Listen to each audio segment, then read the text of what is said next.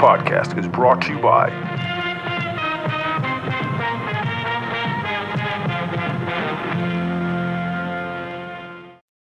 Are you easily offended? Does people having an opinion opposite of yours absolutely make your ass hurt? When people shit on your favorite pop culture brands, does it make you want to go postal? Do you feel the need to throw a fucking temper tantrum whenever people don't like the same things that you do? If you answered yes to any or all of these questions, then the Cheeky Bastards podcast is most definitely not for you. So we highly suggest you grow the fuck up and go fuck yourself. On September 6, 2022, if you're not some pearl clutching candy ass who needs to speak to a manager every time someone has a different opinion than yours, or if you're not some limp dick movie bro who gets queasy at the idea of somebody taking a shit on the films they also fucking did, then this just might be the podcast for you. So go grab a box of fucking tissues, grow a set of fucking nuts, and join us this fall for some hot takes that are guaranteed to chafe some fucking asses.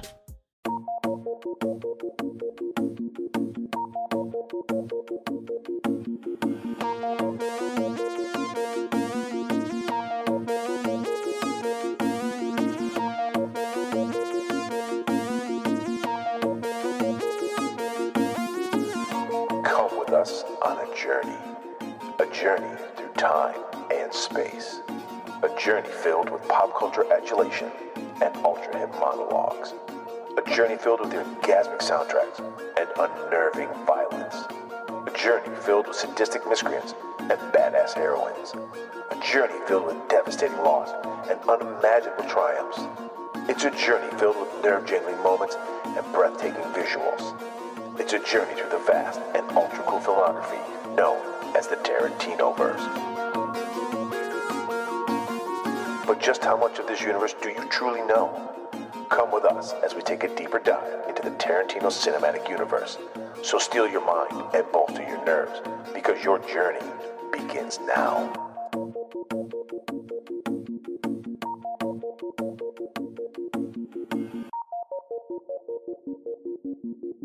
Welcome, all you QT faithful, to your 10th Tarantino Bible study, where each month we sit down and take an intense look at one of the major scenes from our movie of the month. I'm your host, the Reverend Scott K, and it is my pleasure to welcome to the podcast CEO of Scareflare Records and host of the Splatterhouse podcast, Mr. Shon Wheeler. Together, we will be taking an inquisitive look at the Gospel of Tarantino as we turn to the book of Death Proof, Chapter 16, The Diner Scene. Welcome, Mr. Wheeler, and may Tarantino be with you always. Amen. Welcome in. Welcome in. You are a guest, much like my friend Steve Smith, who became a fan of this podcast, which really does blow my mind that people are fans of this. I just I did it because of how big a fan I am of Tarantino, but to have people actually, you know, really follow it and be fervent fans of it is beyond my wildest dreams that anyone, most of my family members and my wife are probably like, who the fuck wants to listen to you talk about movies and especially Tarantino? But it's so it's nice to have some people out there who actually really do. So it legitimizes at least me being, as you're now seeing, in the murder basement and uh, talking to, to people about movies. Yeah, I get mad because they're so short. So I always worry that that might be too long. You know, I, I don't want people to get bored and then all of a sudden be like, oh, we get it. Yeah. It, it, it's No. a it's fine line to walk. It's hard. no, and, like I just listened to your Jackie Brown one, and you guys like I, I think I messaged you about it and said like it's probably your best one that you guys that I thought you guys did because you guys put so much light on parts of that movie that I had noticed, and I wished you guys would have talked for another three hours about it because you only got through like a quarter of the film. Yeah, when I you know starting this podcast, it was hard. Do we just like do we go beat by beat and then you know basically bore people like we're doing our own little video essay of it, or do we just kind of like hit on the major themes or elements? And sometimes I go like you know I know a lot of people know the movies by the time they're listening to this, so sometimes I just like to find even little things like man, why did they do this? You know, like treat it a lot like. uh Clarence going out for pie after after watching a movie, kind of sitting there and we're eating pie and we're, we're talking about the film we just saw. So I kind of like to lean it that way. But I'm very much appreciative of your listenership. And I mean, you're a man of many, many talents in the main uh, podcast. And I'll probably have already put it up by the time uh, we see it. But you sent me a beautiful duck head emblem from this movie, which I absolutely love. You, so you've created stuff like that. You're the head of a record label and you just started a podcast. Would you like to tell us a little bit about both of those? So I'm a movie fanatic. Have been since I was a little kid. Um, you see Pulp Fiction, a little butch sitting. That was me watching. You know, Dukes of Hazzard and you know AWA wrestling in Minnesota when I was a kid. And um, I talk people's ears off about this about these subjects like at work. I don't I don't know if it's a part of my mental illness or something that you know, but um and I wanted to do something to do with film, and I started doing enamel pins unlicensed in small numbers, and used that money to kind of go after my own label, which I collect vinyl, and I'm like very passionate about vinyl film, and a lot of that was because of the Tarantino stuff, where I mean he puts together these amazing like just compilation records and that was one of the things the first record i ever bought was i have a death proof that's like a blood splatter that is first pressing that he did for it it made me search out the other ones. So like every time a new movie comes out, I'll go find like the coolest pressing of it. And it made me want to, it, it kind of led where I started doing the horror records and everything. And I'm like, you know, I can do this. And I haven't announced it yet, but I'll be announcing it here because by the time you do this, like it'll be ready. But I'm doing mid August, um, yeah. I'm doing the Grand Duel, which has never been out on vinyl. Um, this year is its 50th anniversary, the Lee Van Cleef Western. And for Tarantino fans, it is the music in Kill Bill Volume One under the origin of O-Ren. That sinister harmonica music is yeah. like resonates through the whole thing, and it's Luis Bacalov who won an Academy Award for um, piano. I think is the one that yeah, he won. I think for. so. Yeah. So, and it's like the same people that did um like Good, Bad, and the Ugly. The little lady singing from that. And so I mean, and that's a huge thing for me. Even over that's like I'm awesome. doing George, I'm doing George Romero's Knightriders, and I've got a couple other ones I haven't announced yet that are bigger ones. But that western is a huge thing for me. So that's gonna be awesome. Yeah, I mean, I'm really excited about that.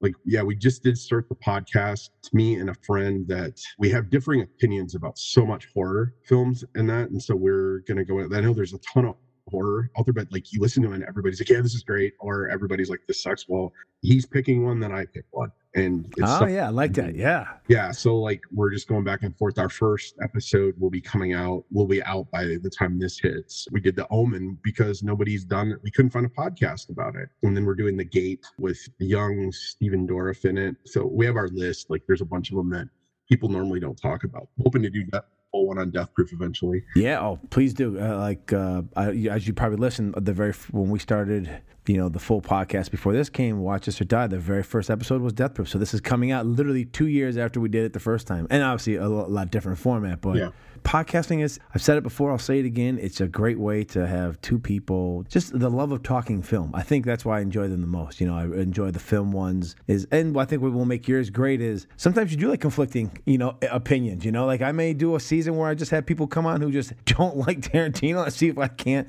get them to just, you know, at least get their, their reasons why and see if we can't uh, get him on, off the fence a little bit. But uh, exactly. yeah, it's, it's awesome. Well, good luck to you on both fronts. And obviously, we will continue to share anything you put out. And uh, I will uh, put a little link to him, and if you want to DM Mr. Mr. Wheeler about some sweet movie memorabilia that he may or may not make, feel free to uh, to give him a heads up on that. I have some new uh, Tarantino stuff coming soon um, from Inglourious Basterds, as well as from Once Upon a Time in Hollywood, a Bounty Law pin that's coming very soon, Ooh. and a Hugo Hugo Stiglitz one as well. Which Ooh. everybody's making these unlicensed pins, so I'm like not that worried about it. I mean, come after me, they come after me, I guess. I've always been a person. Any kind of press is good press. I, I, really do. I, if any, I mean, there's no such thing as bad press, especially when you're a small nobody. Like you know, if if to make for Tarantino Tarantino to come say something to me about the podcast and shut it down or whatever, I mean, that would just be uh, amazing. Yeah. I would, I would, I would well, be a fanboy all over the place. The rubber duck one that I made that you have there, it's the duck from Convoy. That's you know, it's like a side view of it. Yes, it's chrome the Kris Kristofferson it's, movie. It's huge. Yeah, like I'm a huge fan of Death Proof. Obviously, you know, to like I, I was excited when you were like, "Oh, I got Death Proof available." I'm like, I'll do it.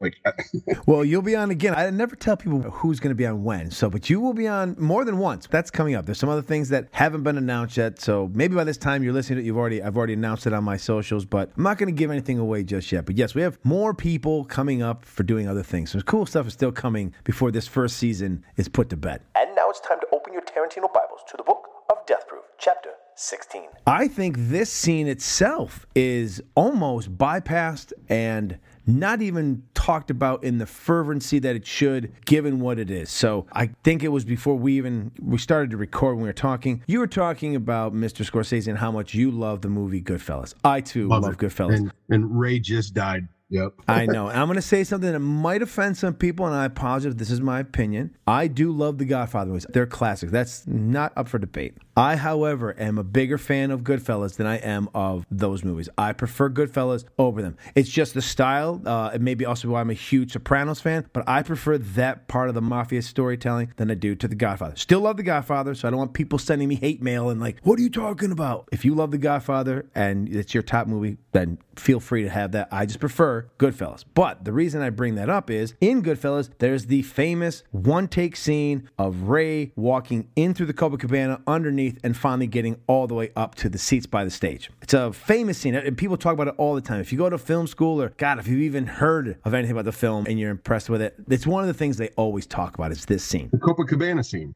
Yep. Well, Mr. Tarantino has his own Copacabana scene, although it's, you know, we don't track all the way in. Instead, we spend a significant amount of time with these ladies, getting to know the second half of our final girls, as they call them in the horror genre. In fact, this scene comes in at a running time of 8 minutes and 7 seconds long. That's over 5 minutes longer than the aforementioned Copacabana scene from Goodfellas. And it's all done on a dolly track. He goes around the table, back and forth between this. We have three conversations within this that are all very important. And it sets up the second half of this film. And so many people don't talk about this. I mean, obviously, there's the big talk about in Kill Bill, which you've already heard about by the time you listen to this episode. But when they're in the House of Blue Leaves, the whole walking down the stairs, following her all the way to the bathroom, that, that whole setup thing, which is a phenomenal, phenomenal shot. And took them a very long time to do. But to me, and I will ask your opinion. This by far is his greatest one take, and I think because of the great dialogue in the scene, people don't realize that there's no cuts. They, they don't realize that they're, you know, moving with the camera and going around and listening to these three amazing stories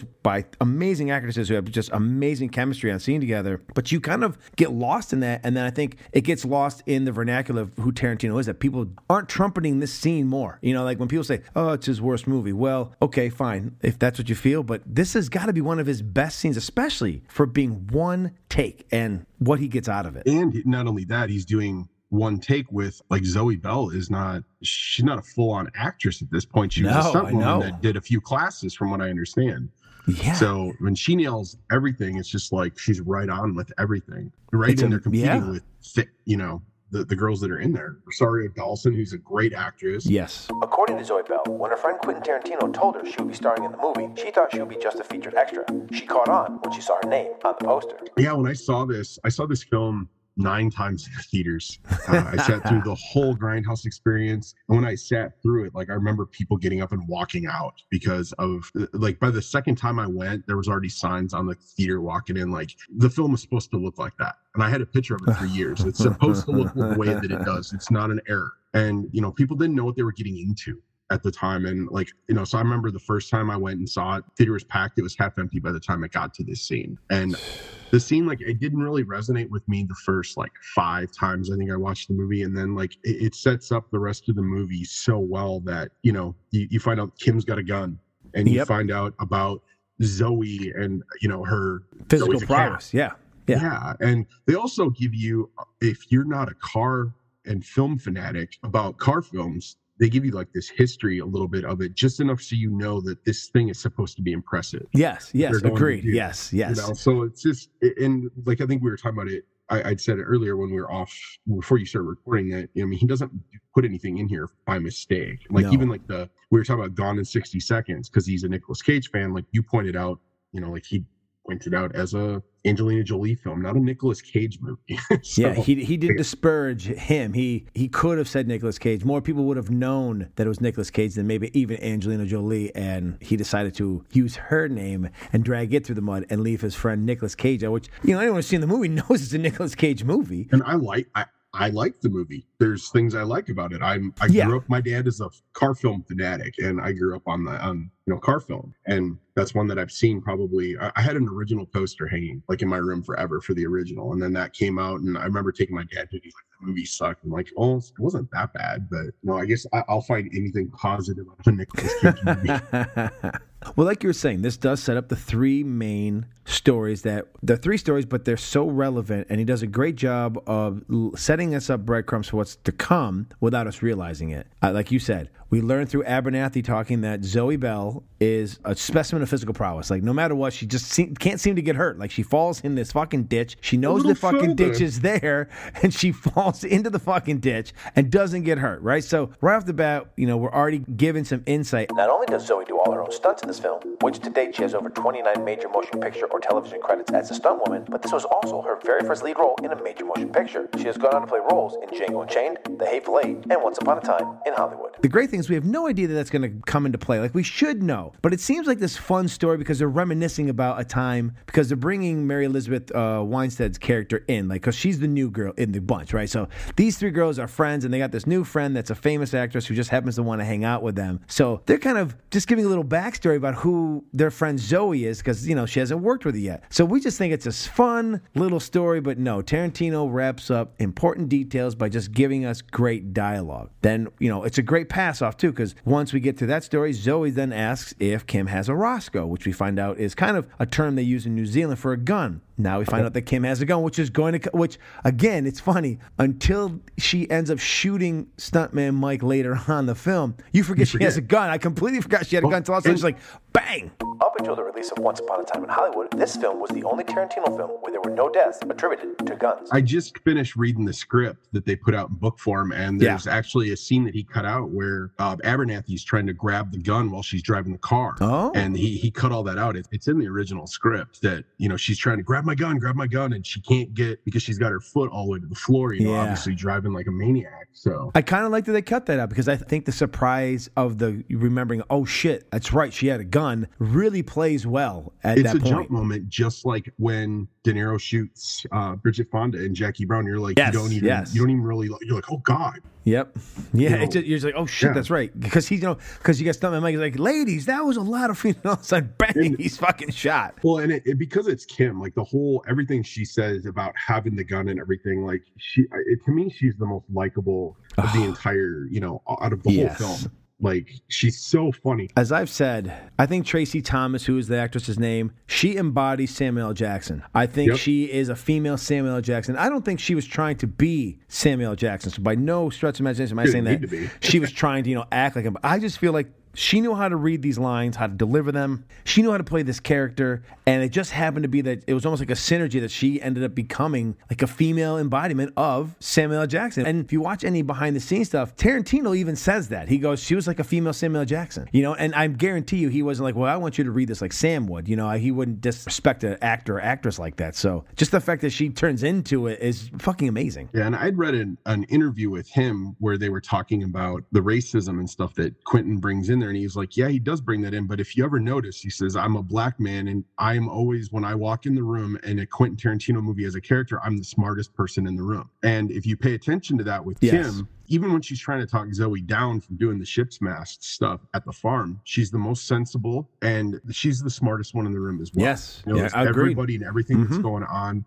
So yeah, I mean, he wrote all of the, all those girls are strong female characters. Again, Both sections, both sections of the film, even though obviously the first ones are supposed to be a little more dim-witted and not know that they're in the jaws of this predator. but those girls are a little annoying to me when I watch the film. And as a slasher fan, as a slasher fan, you have to have it's embedded in it's in the rules that they have to have like a couple characters, I guess, that are just you're like hoping that they die while you're watching the movie. No, I agree. Yes, you're right. Yeah, I cannot stand the first group of girls. And I remember in the in the film, and then you like I didn't know what was coming up because I, I refused to watch trailers of any of his movies, and I had no idea what was coming up. And that car crash is like, holy awesome! Like, good, they're not going to be in the last half of the film. Yeah, oh, there's a complete turn in that last half of the film for sure, Yep. and it really is set up. I mean, obviously the scenes leading up to this, but this is this pivotal scene because from this moment we go to get the car, and then it's and then the chase is on. You know, from after this moment, so this is like that moment of we get real great dialogue and those three great stories,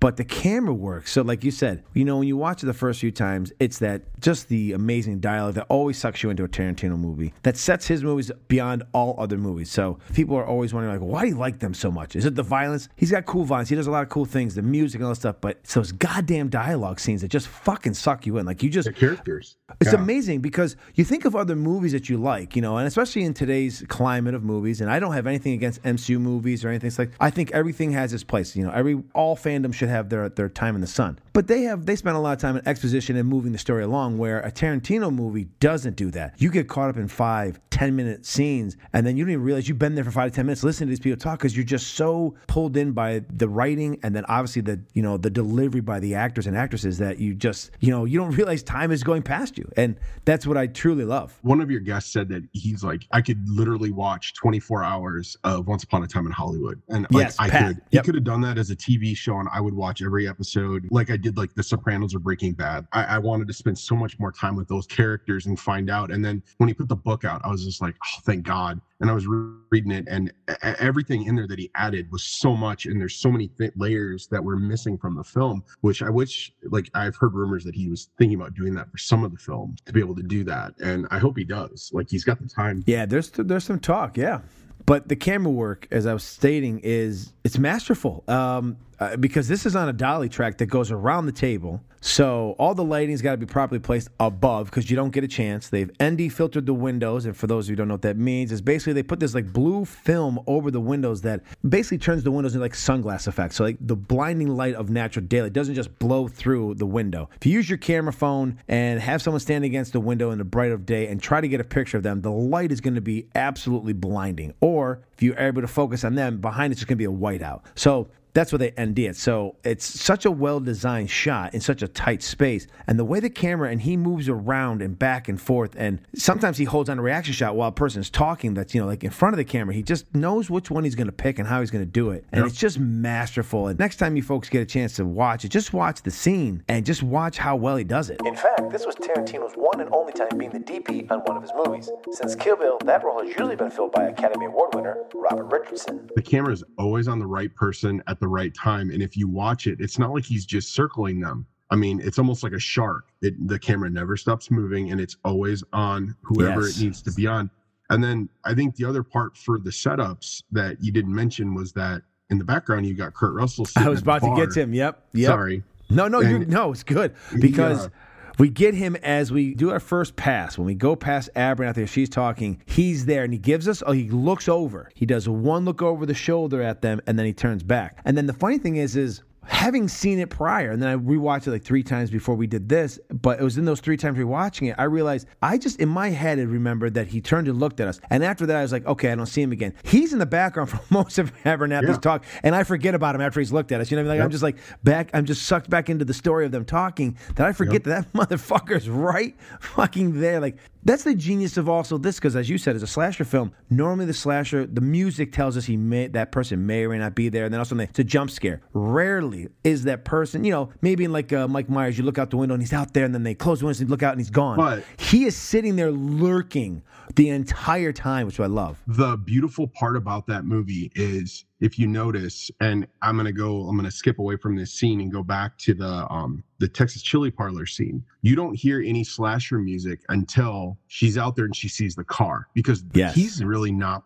He's really not the Yeah, he's not. T- yeah, it's the kill. Car's the killer. Yeah. Yep, it's the you know they've got the um Lucio Fulci um music that kicks in the from the Giallo stuff, and you know that that's your cue that you're supposed to be scared. And then I think it happens again too at one point where you hear that music. Yeah, he's using the car and the music in tandem together instead of with Stuntman Mike, which you see Stuntman Mike sitting at the bar eating food and he's stalking these people the whole Yep. time, and then you see it again and you're like, oh. Mhm. So I mean, he's getting in real close, and you know, and then all of a sudden he's Ballsy. just gone. yeah, Yeah, ballsy. Yeah, he's really And- good. I love Kurt Russell in this role. so Like, do I. It's you always ask like, what's the you know character you'd like to see uh, the most? You know, like I, I love to see the prequel. You know, to, to Yes, what turned him into this? Like, what made him? Yeah, like how, where'd the Yeah. scar come from? You know, like I, I would love to I see. know. You know, but obviously we'll never probably get that. But No, No. no, we probably won't. Well, probably because just like you know, uh, unlike the rest, like you know, you know how Freddy, you know how everyone gets turned into what they become turned into, and sometimes it's just better. I think it leaves, like you said, well, you and I can imagine way more where we think it came from, and then Tarantino just leaves it up to us to figure it out for ourselves. I think that's a good leaving out nugget. You know what I mean? Just sometimes, Yeah. hey, what's in what's in the briefcase? You tell me. You know what I mean? Like you tell me what you think it is, and he then then then run with it because like you know my guest said, there's no way we could ever come up with something that's going to be as good as what we is what we think is in the briefcase. So well, yeah, in the a movie version of the Earl McGraw bird dog and that son of a bitch wherever he goes would just be amazing. yes, but yes. Obviously, yes. we're not going to get that because because poor, poor Earl is actually gone from real Yeah, life, which I mean, sucks. yeah. yeah, exactly. So I mean that I, I don't know. Like I watched that movie now and it's like God, I wish that he would do like you know just a half hour to explain you know how he got this way because it's a Yeah. really fucked up problem to have and. The fact that Earl McGraw like goes in and just nails all of it, and then like it just the way it, all of it unfolds, and then when you get to this scene, it just it sets up the rest of the movie so well for what Yeah. you're getting to see. So Now I did this just as kind of like a it's just an off the cuff question for you because it's part of when when they're talking about what movie they're in. Who do we think is starring in Three Kicks to the Head Part Three? Whose film franchise do we think this is? Is this a Jean Claude Van Damme? Is this maybe No. uh, Jet Li? Is this maybe uh, who, who do we think? Sammy Ho? Who do we think is starring Oh, in God. Three Kicks to the Head Part Three? Uh, part it's probably Jackie Chan in part one, and then Yeah, somebody right. looks like Jackie Chan by the. It'll be like the Django movies where it's like no longer Franco Nero anymore, Yeah. and it's somebody that looks just a little bit like him. I just thought about that. I was like, yeah, three kicks at that part there. I was like, is this like a Seagal? I feel like this is like Seagal, but he like someone else is doing the kicking because he can't get his foot up at all to kick anybody's head unless everyone's laying on the ground. He's kicking him in the head. But I just was like, well, I wonder who's in this three kicks to the head part. I mean, I just I love how they sometimes like you know they create little little movies or little things that aren't real, and you just kind of go, oh, I wonder what that would what in the world of there that really that who's in that movie. yeah, exactly. And they said they set up so much of that stuff, like with the little character names and the nods and stuff. He does like I think the Cecil Evans was one of the car guys on the film, so things like that. Now, as we were talking about the, with the camera work, and you were saying how it's always on the right people, the chemistry and acting for all these, and like you said, especially Zoe Bell being basically, basically a brand new actress. I mean, she's been on sets before, but a lot of times she's doing all the stunts. So she's never had to, you know, she doesn't have to do a whole lot of acting, so to speak.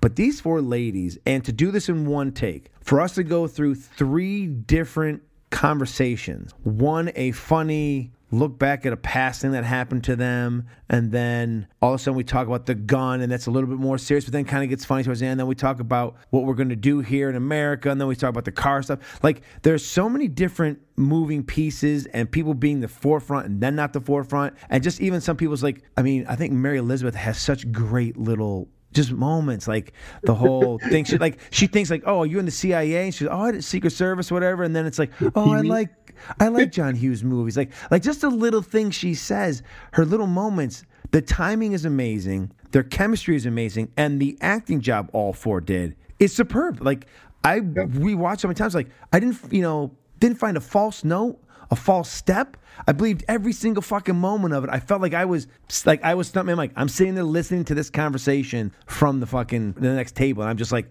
sucked in. I shouldn't be listening to other people's stuff, but I am. Like they're more interesting than the, the first set of girls where all the other girls are talking about is getting high and where they're to drink and stuff and you know and then he, like these girls as soon as he sees them i mean the first time i saw it they cut out a lot of you know i saw the grindhouse version of it and then when it came out on dvd i got to see the full on you know there's so many scenes that are different and like the way he touches her foot and everything when he walks by is really creepy and everything which of course because it's you know Quentin, it's gonna have you're gonna have the foot scene. Um, the way he sets it up and everything, like you actually care about the girls by the time they even get to the farm to get the to get it because you're like, I would want to hang out with these four, you know. yes, absolutely. Yep.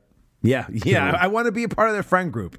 You know, Yeah. I want to be in their friend group. I don't know. It doesn't seem like they have many men in the friend group. I want to be in the friend group. I don't know what they have to do. I want to be in that friend group because there's just it's such a it seems like such a great like I even want to work with them on set and do three kicks to the head part four. Like I want to be a part of that fucking crew. I do it. I don't care where it is. I wish he would get like um the Ch- Tracy back for another film. Me and, too. yes, all of them. Yes. Um, Rosario as well. Like she, Oh, I think she just did. I think she's doing Clerks three. Like you know, I don't. I don't. Oh, she's also show, shooting Ahsoka right now for Star Wars for Disney Plus. Her show is coming up. Oh yeah, Did not shoot- know that. I'm not a Disney Yeah, Plus person. So. No, well, so she's shooting her show for that now. Yeah. Now, when we get to Kim and the gun, such an amazing fucking talking about why she should own a gun. She just fucking nails it. Are you on Abernathy or Kim's side of women needing a gun debate? Which which where do you fall? Because they both make some good points, but who who do you side with? So we hadn't talked about that. Like my degree is in law enforcement, of all things, for me to do and have over. I'm all about like I, I think women have a right to protect themselves. I They agree. wanna- anybody does, but I think that it depends on the situation, I guess. But I also think that Abernathy would have changed her tune completely a few hours later. You might know, after- absolutely be right. yeah. So um I, agree with Kim. Like as long as it's you know a sane person that's got it. Because Abernathy thinks people have a gun are more likely to get shot with the gun. I think she, I think Yeah, it's it's- more of like she's worried that a yeah, you've skin- I got the a gun. skin rash. Yeah, put him to sleep.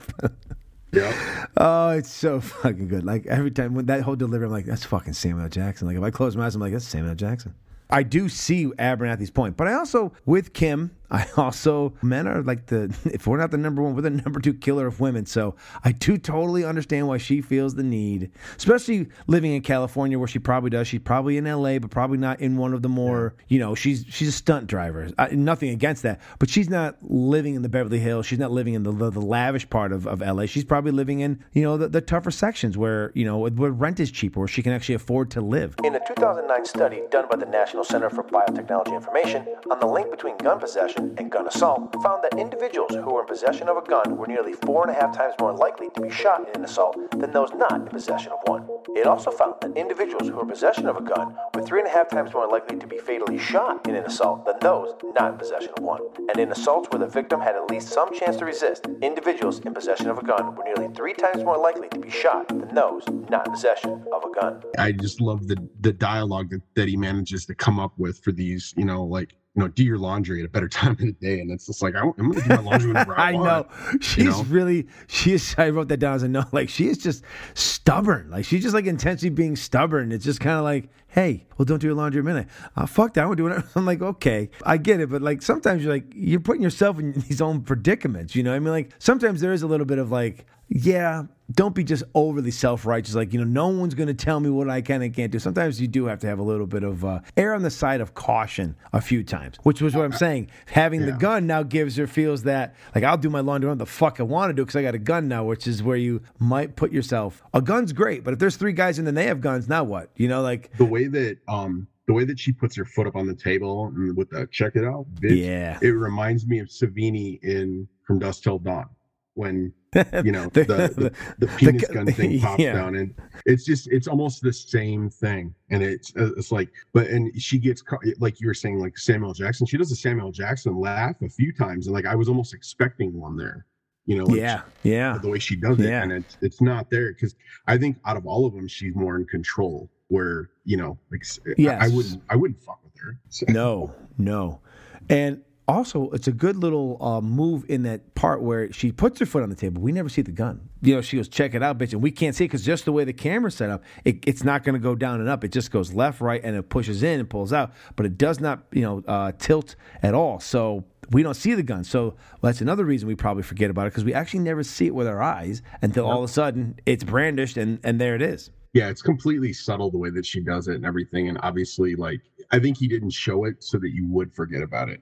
So when she pops up in that scene it's like oh damn forgot she had a gun. Awesome and she hit him so Of Abernathy's choices that she gives her, which of these three choices is the more practical weapon for self defense for ladies? The gun, a knife, or pepper spray? And as she said, you know, a knife, I love she said, you know what happens to people carry knives? They get shot.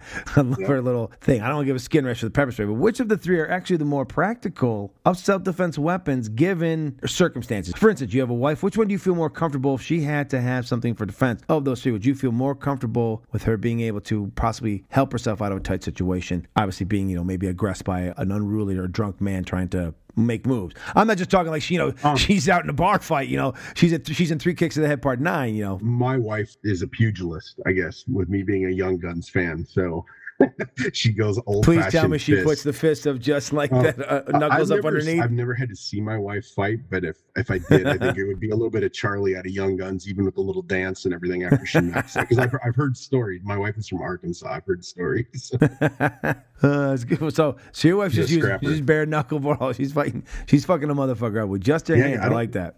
I mean, and she, I think she has her purse. So yeah, I mean, it's where I, I live in Washington State, so like it, it's a little crazy out here on occasions, and yeah, I mean, you almost need it. It's not like uh, what's that vampire movies? It's not like uh, with Well, like- Edward and Bella. Yeah, it's not like Twilight all the time out there. So, and my son goes to the Twilight School. No, no bullshit. no shit. Like the Yep. actual school that they they filmed at. Yeah, the high school. Wow. The high school that they filmed that at is less than two miles from my house. Yep. Wow. So you are in Twilight Land. Yep. I'm also in Goonies land and uh, Point Oh, Break land yes, out go here. Um, short Circuit land. So Wow. It was it the new Point Break? no, the I- live The um, original Point Break? I live about an hour from Astoria. So um, the end of the first Point Break when Patrick Swayze's looking at the ocean and Keanu Oh, Reeves so- comes up and throws a mask. That was So it's not Australia. So they, they Australia was filmed in Washington. That's awesome. It's actually filmed in Oregon. Those are in Oregon. I live like right on the border. So Gotcha. Um, yeah, that's the Goonies Beach at the end of Point Break, and Ah. um, it's right below where the restaurant was. And then Kindergarten Cop was filmed up there as well. And you can go down to this beach. And Twilight was filmed at that beach, 1941. Um, the the old Spielberg movie. There's a whole bunch of movies that have been filmed there. So yeah, Wow, I drove by you. the Goonies house like maybe like three hours ago. Oh, that's just, I, was always hoping for a Goonies too, but I guess I'm glad they didn't make it Goonies too. It's probably best that we just I don't I don't want leave it as Goonies. Let's just leave it as Goonies. Yep. Now, there was a, and I caught this last night, and I don't know how I caught it last night. It was pure luck, and I have seen this movie uh, uh, so many times, and I think this was intentional. I do think because you know this second half, as I said in the main podcast, the second half really pulls back on the homage he was doing to the grindhouse style of movies. Like in the first one, it's you know we've got the print scratch, we've got pops and clicks in the audio, we've got the dolly hitting a table and moving forward, like all kinds of things intentionally happening. You know, Title clips are cut out. Yeah, everything is being fucked up intentionally. Now we do get it a bit in the second half, but not as much. It's definitely pulled back. I think that was intentional. But when um, Mary Elizabeth is talking, she's the girl who plays the the great cheerleader. Cheerleader. You can watch. So obviously, as the camera's dialing back and forth on the track, there's a boom mic operator who's you know walking along with him to get the audio. You can see twice the boom mic shadow go over her head as it's repositioning itself. It's twice, and it's towards the end of. I, I'm trying to remember if it's during Zoe telling what she wants to do or if it's during Kim's explanation of why she needs a gun. But it's in there. So look towards the end of that. But you can see this little shadow go overhead twice. And that's the boom mic operator moving the boom over, which normally that wouldn't happen. No. Normally, but I think it's intentional. I don't agree with you at all. I, I don't think that Tarantino would ever make this mistake. I think it's a ceiling fan that you're seeing in shadows. All right. You know what? Okay. I'm just, I'm, Uh, how hey, dare you? That's fine. No, I like. I'm not saying he made the mistake. I'm saying it's intentional. I'm saying it's one of those things because in those movies, you know, a lot of times, Yeah. you know, they're low budget. They're getting them done fast. You know, they're like, "Fuck it, we're going to keep this." Have you seen Black Dynamite? Yes, yes, I have. So like where he'll go and he, that he gets mad and stands up where he wasn't and he gets hit in the head the boom mic. Like, yes, and the- yes. Yeah, like I mean, and that's a grindhouse movie. I don't care. Oh, absolutely, says, 100%. Like that would 100%. You could you could tie that with you yeah, know it's a grindhouse black exploitation uh, homage. Hustle, 100%. and it would be a Oh, great, yes. you know, like the, a great double bill. But, First of all, Kung Fu yeah. Hustle 2 is coming out. Just I don't know if you sorry, but I maybe I'm Oh, jumping the gun. Yes. Kung Fu Hustle 2 has been announced. One of my favorite movies. One of my favorite foreign films of all time. Yes. that guy could could do three kicks to the head. Yeah. Oh, yes. There we go. I like that. I like that. Yes. It was either him He's three kicks to the head. I would go watch his three kicks to the head part three. I really It would. That sounds so good. good. It does, but maybe it's like the Pai Mei thing. Maybe the three kicks. Like you get three kicks and it's over. Like your head explodes. Like he's that good. He kicks you three times in the head and you're just fucking toast. Your your melon just bursts. Yeah, that's So I found this out. Kiwis actually don't like being called Aussies. So I read this in an article. I will put the article up. I'll probably have like a little little blurb, like I always do on this. It'll tell you where it came from. But yes, indeed, Australians are by comparison chalky white mass murderers. This is what it, some people interviewed from New Zealand said about it. One Kiwi explained, being called Australian is like being mistaken for your big brother who's a racist asshole. Like mistaking a Canadian for an American. He's your brother and you love him, but he's got bad habits and you're ashamed to call him your brother because he's giving your family a bad name. So even though they play it off, New Zealanders, also known as Kiwis, do not like to be called Aussies or from Australia. So a Well, very Zo- just uh, interesting thing that I was able to research. And Zoe, the other part of like he wrote her. It's exactly how she is. Like I've oh, seen Oh, a few interviews, and it's like I think that she wouldn't really care, but he wrote it in there to just show how naive the cheerleader character is. Oh yeah, no, it was a total play, but there is some real validity to that statement, which oh, I Oh, yeah, absolutely totally. love the fact that that's in there. and he he throws little things like that in there. Like I, I'm still wondering what the you know don't cry in front of the Mexicans. Like the little quotes that he throws in there that are like culture stuff. So I've learned some of the answers, and you probably heard on the podcast. So I can't get into it till December. I think I may have the answer for some of that, but I did say that Craig and Pat and I we would get into that. We would have the answer for you in December when Once Upon a Time comes out. So I don't want to spoil it now, but I do think I have some of the answers for it. I googled that after you were bringing it up. I'm like, this is a conspiracy theory. Like this is like JFK all over again. And like I was I'll be honest with you, some of the anything. answers they're borderline. Like you go, hmm, okay.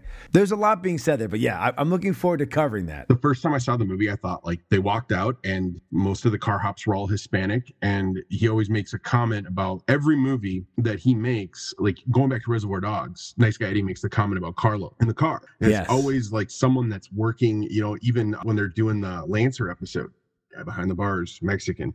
He always makes comments like that. So I'm wondering if he was. I thought he was trying to make like make a joke about how it's always Hispanic people are doing the you know those types of jobs. And then you were like saying that. I'm like, wait a minute, there's more to it than just that because I was already giggling about I know. it. You know, But I do think, obviously, what like you're saying, I do think he does bring light to the fact that as a country, we rely on Hispanic labor Yeah. more than we want to admit. And I think he through these scenes, he's throwing it in your face and saying, like, this this section of our population is a lot more important than you're giving it credit for, and you're shitting a lot. So, but yeah, uh, we'll we'll get into Yeah. it. Once upon a time, we're going to really climb into it for sure. Absolutely, cannot wait. awesome. Now, during this discussion, well, I've said this a lot of times. The one of the reasons I love to do the Bible studies is I will watch it three times. The first time is to take my notes. The second time is to see if there's anything I miss, and then the third time is just to kind of watch the background to really get into it. And uh, this is the, of course, the second and third time I watch it, I finally notice that you can see stuntman Mike actually get up and leave the restaurant. He actually I- leaves in the yeah. background. And, you know, again, like I said, it's there, but if Tarantino's done his job, which he has done, and you're sitting there watching this, you will notice that you just kind of get sucked in and you're watching the main people talking. You're so enamored by them. You forget what's going on in the background. We've talked about Pulp. Fiction. I've watched it a hundred times. And Travolta's walking in the background. And if you're paying attention for him and looking for him, you'll find him. But a lot of times you forget he walks past because you're just listening to that conversation between Pumpkin and Honey Bunny. And you just get you get lost in the in the magic of the dialogue. Yep. And I get lost on some of that stuff where I get so like locked in on what they're talking about. Like I think I, I didn't notice it was Buscemi as the in Pulp Fiction until probably my third or fourth time watching it. And I'm like, God, that he sounds familiar. And then I mean, at the time, Buscemi was just starting to come into his own a little bit, and it was pre Fargo where he really was up front and center, besides just being Mr. Pink. So, and it took a bit. You know, there's little things like that. I think in every one of these movies where you know like um another one i just noticed I, didn't realize that one of the guys in the masks in django unchained during the kkk scene is it's quentin Yeah. in there you know like i didn't i didn't realize that until i'd probably seen the movie a few times you know so like that's his voice Yep. so they do talk about John Hughes movies. What's your favorite John Hughes movie? my god my favorite john hughes movie um probably it's going to be breakfast club um, I have a special spot for 16 candles. I re I found that film location and I laid in front of the house to take a picture, like the drunk, like Long Duck Yeah. Dong, and took that picture. And I, like they, I think they have that happen a lot. But yeah, the, the Breakfast Club is probably the first one that's I saw that connected with me growing up because I connected with all of those kids in a different way. Yeah, no, I know what you mean. So, yeah, And I think he wrote Great Outdoors, which he did. I He- love. he I- he wrote so many movies that you, Yeah. like you don't realize. You know, he directed a ton, but he wrote a ton of movies that are amazing. uh, for the ones he wrote, like the Great Outdoors is like, you know, that's my family, you know, just that, that the whole thing. So yeah. so you got someone who got struck by lightning 666 times in the head, right? yep. Oh God. Yeah. in, in, in, in the head. Yep. Of the three movies, of the three car movies that they talk about, which is your favorite? We talk about Vanishing Point, they bring up Dirty Mary, Crazy Larry, and they talk about the original Gone in 60 Seconds. Which of those three would be your number one go to? Gone in 60 seconds, 100 times out of 100 times. It is. Are we talking that- about the remake or the original? Or both? the original? Come on. okay. All right. Wait, I was making sure. Yeah. Just making sure. Oh yeah, the original. Like, there's something special about that movie. The way that he did it, I, I thought that was the greatest car chase I'd ever seen until Death Proof came out. And then, like, Death Proof holds it now for the rest of my life. I don't think anybody's ever going to outdo that Death Proof. Yeah, I think the reason uh, uh, to clarify for even the, the listeners is it's beyond a car chase. It's basically a they're doing a crash derby on the road, and we've got a live human being doing her own stunts on the hood of the fucking car. So like he takes so many elements. It's yeah, it's a car chase, but it's also they're smashing into each other at high speeds, and we've got a human being trying to stay on the hood of this car and not die and not get fall off the hood, get crushed by the car, or go under the goddamn car and be killed. So he adds such an element to that car chase that I think. And again, when people say this isn't his best, like I sometimes I wonder what people are fucking watching. Like the shit that he that pulls, especially in the second half of the film, or even the first, the when he hits him with the car. You know, he doesn't just kill him. I mean, he Um, that book that I tagged you on on Facebook, that Making of Grindhouse Yeah. book, like they go into that and like they didn't pull any punches with any of it. There is the camera work on that. Like when you're seeing them and it looks like they're going 80 miles an hour, it's 80 miles an hour. She's really on the hood of that car through 95% of that, where I think they used a dummy in one spot. The drivers that they used, I think Buddy Lee Hooker is like, I mean, he's been in every car chase movie I, I, that you can imagine. In fact, Buddy Joe Hooker has over 200 stunt credits to his name, including such car films as White Lightning, White Line Fever, Days of Thunder, and Gone in 60 Seconds. I don't remember the other guy's name. There's another like classic, you know, stuntman from Hollywood that he did for that was in they're all in like one scene where she's on the hood, he's driving and it's the the truck that goes around him and they have a near miss and he like I don't remember Yeah. the guy's name, but the whole that whole scene is just amazing. But Gone in 60 Seconds, I grew up with that. That's my dad. Like I think he he saw it in the drive-in theaters 20 times. The way he says that, and like American Graffiti and Hollywood Knights. If you never heard of that movie, go find it. It's like American Graffiti, but Porky's version of it. Yeah. So like I grew up on that stuff, and the Gone in 60 Seconds has got a special spot. I didn't see Dirty Mary and Crazy. I, I didn't see that one until like recently because that's kind of hard to find. The license plate on Stuntman Mike's 69 Dodge Charger 938DAN is the same as the 69 Dodge Charger in the 1974 film Dirty Mary, Crazy Larry, driven by Peter Fonda. And I, I actually like um Two-Lane Blacktop is another one I really like for car chase movies and stuff that is out there. And Vanishing Point I did not like except for the car. I just, you know, I guess I have yeah, I've heard that. I've heard that a couple times. People people have that similar similar comment that the movie's all right, but they really love the car part. You know, that's that's the where it comes. and actually the, my favorite car movie of all time is going to be John Carpenter's Christine. Like other than Death Yeah. Proof, probably, Yeah. but Christine is just the stuff he did in that.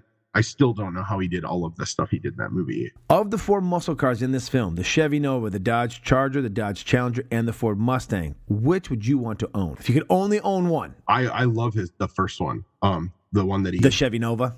the- yeah, yeah. um i love that car and i love that one and when we saw this movie i had a yellow ford focus it was egg yolk yellow and my brother put the skull and crossbones on the hood when i moved out to washington the first time and like everyone was trying to race me with the damn thing. This little ford fo- yellow ford focus with that on it. So and like i'm like i wish it was a nova. I wish it was that car. I wish it Yeah. was, you know and he's you know but yeah i think that the person that ended up with that was buddy the hooker's son and he graduated from high school and still drives it around i think is who owns that one Yeah, we talked about that in the main podcast. I don't think the kid deserves the fucking car, but whatever. Whatever. between Fucking- that or i would i guess if, if i was going to drive something on the road to scare people it'd either be that or the jeepers creepers van would be my next choice Yeah. I, I'm with you. The Chevy Nova is, and it's got to have the, the rubber duck uh, hood ornament. it. It's got to have. i that. do Uh, yeah, i do it. however i love the little pussy wagon that, uh, I was going to say my next car would be the Yep. little pussy wagon. Just and it has to have the sticker on. But I probably paint it. But yeah, oh yeah, that's that. It's the Ford Mustang from Gone in sixty seconds. Yeah, it's such a beautiful car, but that that first one he drives, I wouldn't want the inside to be the way that it is in in the movie, but yeah, it's very very cool car. I'd be doing car shows with it. You don't like the, the the fact that they want the crushed red, the red leather with the yellow seams, like just like the pussy wagon Oh from no, I meant Kill um the Nova. I wouldn't. Oh, gotcha, gotcha, gotcha. Like, yeah, I wouldn't want the. oh, you don't want it death proofed. No, no, I, I've got three. I got three kids, man. Like no, no, no death proof cars for me.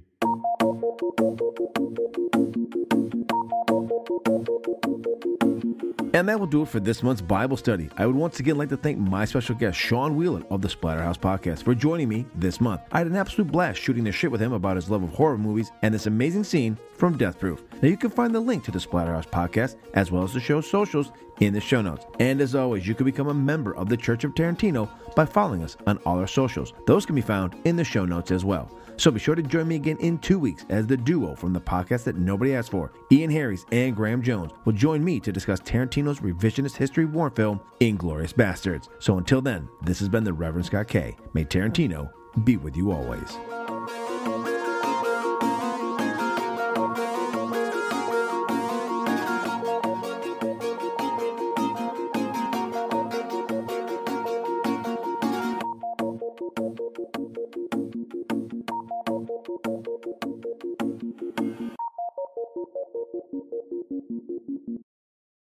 This has been a Man with an Exceptional Beard production.